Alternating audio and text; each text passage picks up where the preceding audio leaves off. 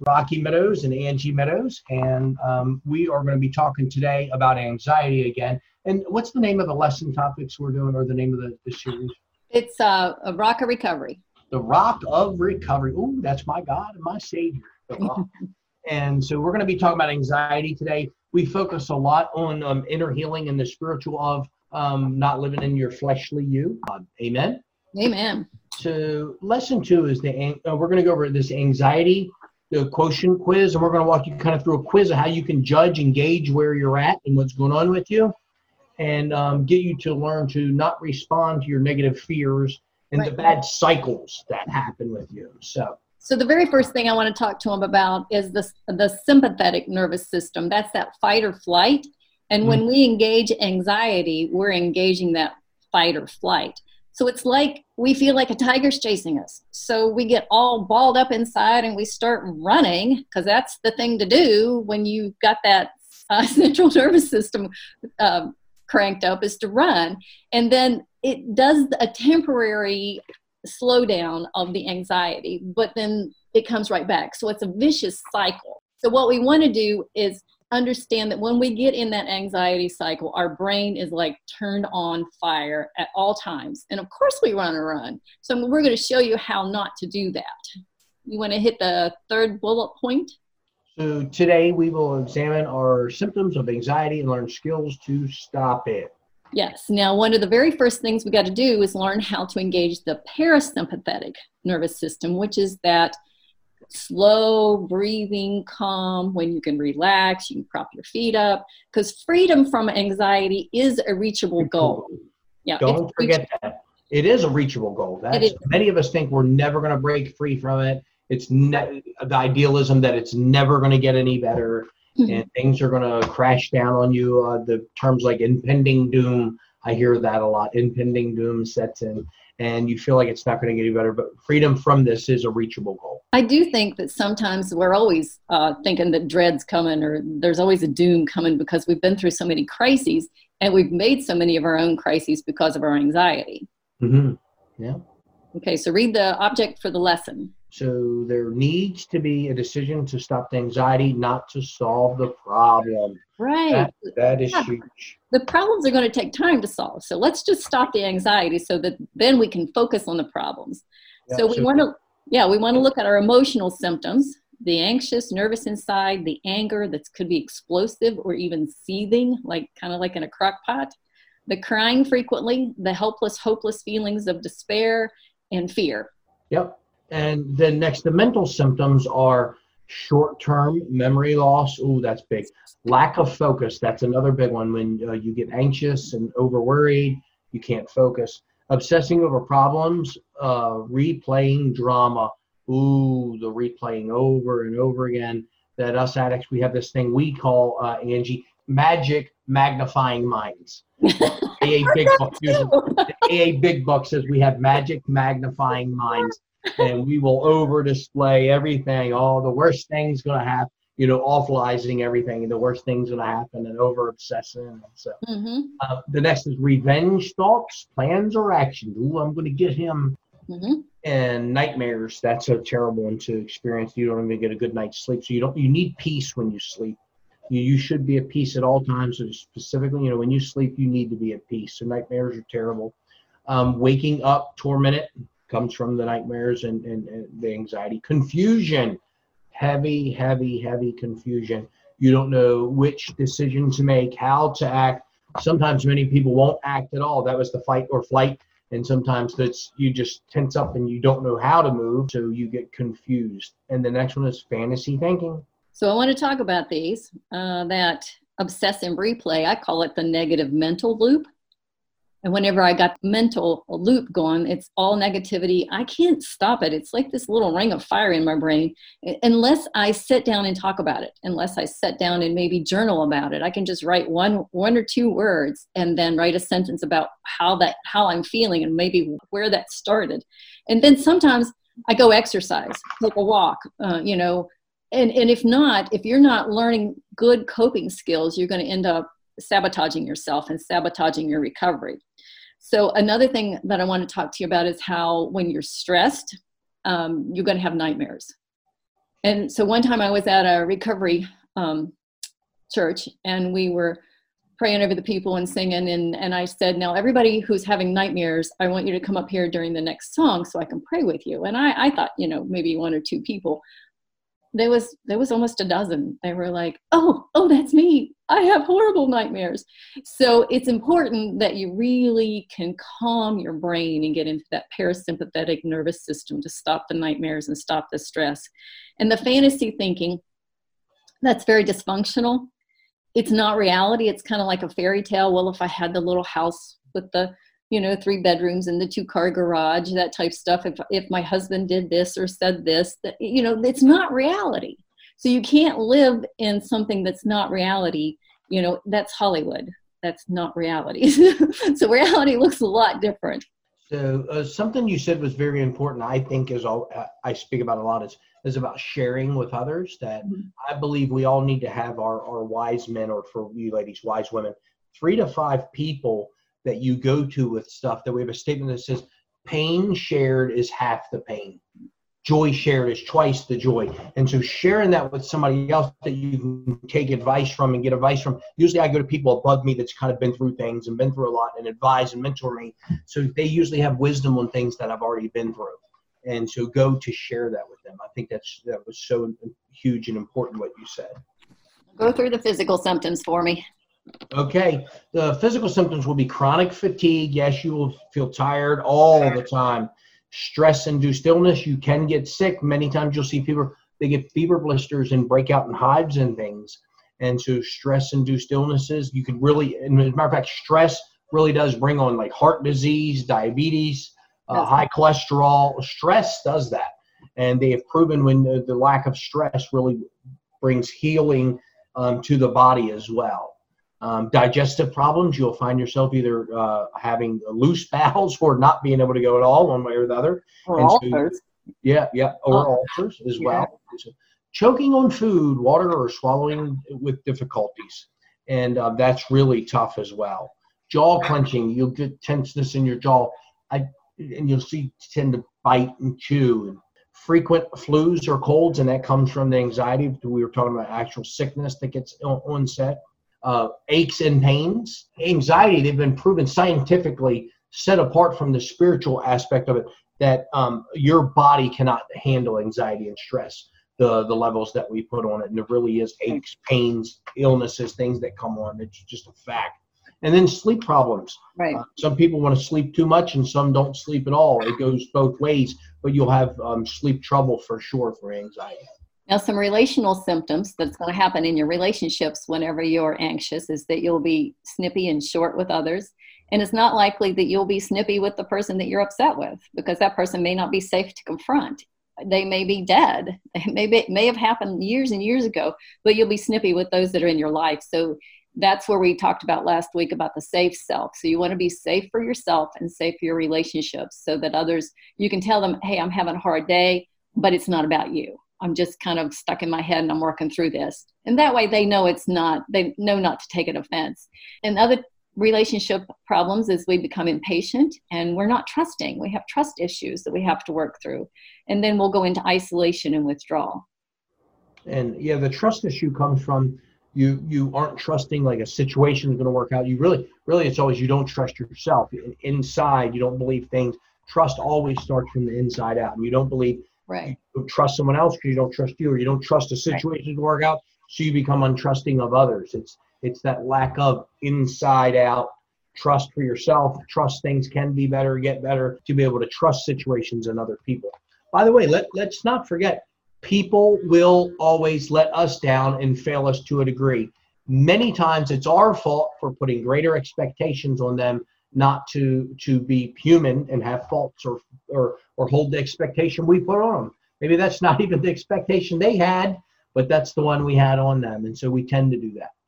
So a safe person is one that you can go to and say, "Hey, you know, I I really this really let me down, or this really hurt me." And they'll say, "Oh man, I didn't mean to do that. I'm sorry. you know, let me make it up to you." And that's a safe person. My my greatest one is this: somebody will bring things to me and like, "Hey, you so did so." And I'm like, God, I didn't even know. Right, right. You us you still know. They'll, they'll tell you, you devastated me. You said da da da. And I'm like, bro, that's not even what I meant, or I didn't even know. Right. Like, yeah. It, it, or that wasn't even directed at you. I was talking about this, and, right. and uh, many times it's not even what they made it out to be. But if you're safe enough for them to confront Rocky, then then you're safe. You're safe to be in a relationship with them. Amen. so some, some of the dysfunctional behaviors that will happen because of this, well as self-destructive behaviors, cutting, substance use. We all have outlets, gambling, sleeping around.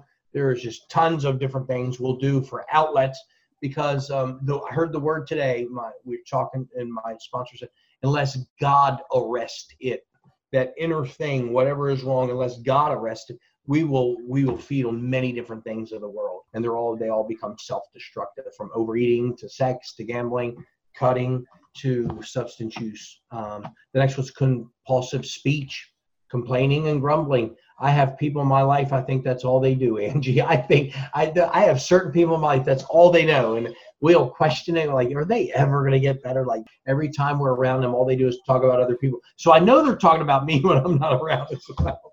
and uh, some people, some people are just grumblers and complainers. You know, the people in the wilderness were that way. That's right. So they complained and they remained. Complain and remain the same. Amen. So you you cannot abide in complaining and abide in peace at the same time. You're you're one place or the other, and whichever one that you're indulging is which one that controls you. Hey, that's good. Overreaching, um, you get aggressive. Uh, see that a lot. Um, when people get anxious, here's the term we use in recovery. It's called fix, manage, and control. I'm trying to always make a situation work out to my wants or expectation or desire, and so I'll fix, manage, and control and so th- that'll happen. I'll get overreacting and aggressive when it ain't working out the way I think it should, or you didn't do what I said. Did he say and or or? And and like I'm trying to fix, manage, and control, and I'll get overreacting and aggressive with that when I'm trying to make it work out the way I think it should work out. Um, I heard a great speech this morning. The guy talked about said, "Let the out leave the outcomes alone. Let the outcomes be up to God." Talking about like doing the right things even when it's hard like right. telling on yourself even when it's hard like big business decisions almost cost him millions of dollars and he made the tough phone calls and things still worked out because he left the outcomes up to god so don't get aggressive and overreacting underreacting avoidant or dormant this is the one i was talking about some people when she's talking about fight or flight some people will freeze up and that that is a part of this as well some people will not react at all and they will just um, basically freeze up they won't they don't want to talk they don't want to deal with it um, because they're afraid it's not going to work out. So some people don't, don't do anything almost. The next one is paranoia. Um, see many of these people, especially the the over uh, meth addicts and crack addicts. They they will definitely um, get par- paranoid. Oh, and some people even when they're clean, when you think a thing's not going to work out the way you want it to, you start getting paranoid. Well, they set me up. They told it this way. They they everybody's conspiring against you to make it work against you and it's uh, sometimes it, it's pretty funny to watch when people get that way paranoid about this and then impulsive knee-jerk reactions um, it just come it was taught to me that it, it, comes out of you because that's what's in you and that's mm-hmm. just knee-jerk reaction and it's a reaction we have many terms to combat impulsivity like uh, we say pause process proceed the three p's right you can add pray in there pause pray process proceed. Um, think before you act and react. Breathe and don't react. And so there's like all these one-liners that we talk about that it really helps combat, uh, combat impulsivity. Um, impulsivity is the difference between responding and reacting. Responding is slow down, take a breath, have a good thought about it, play it through a little bit before you act on what you're thinking about. If you just react, that, that it, you're going to be impulsive and you're going to a lot you're going to end up apologizing for a lot of things you wished you hadn't have done when you react. The next one is uh, binge eating television and games. Oh we will get lazy and opt out of our responsibilities it sounds like here Ange. does this sound like any 30 year old adults living at home with you? And so uh, that is a huge one uh, to um, opt out of responsibilities.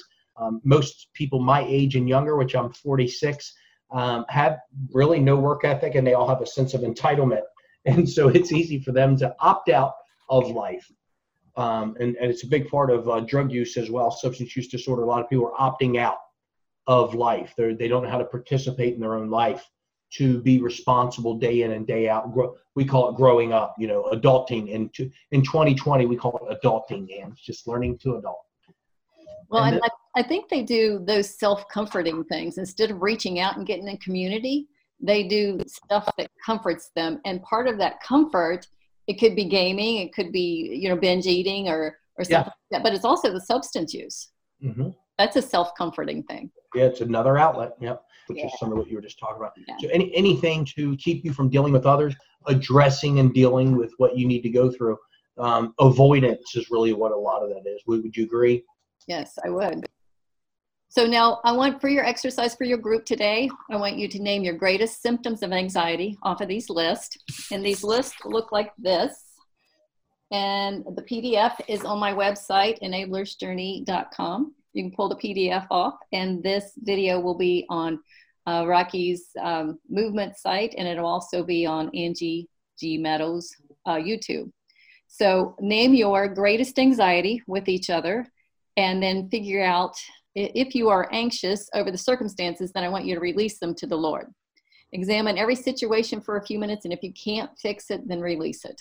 So the application anxiety is not you, it is just an emotion. Don't forget that. It's yours. You can own it, you can live with it, but you don't have to let it control you. It is just an emotion.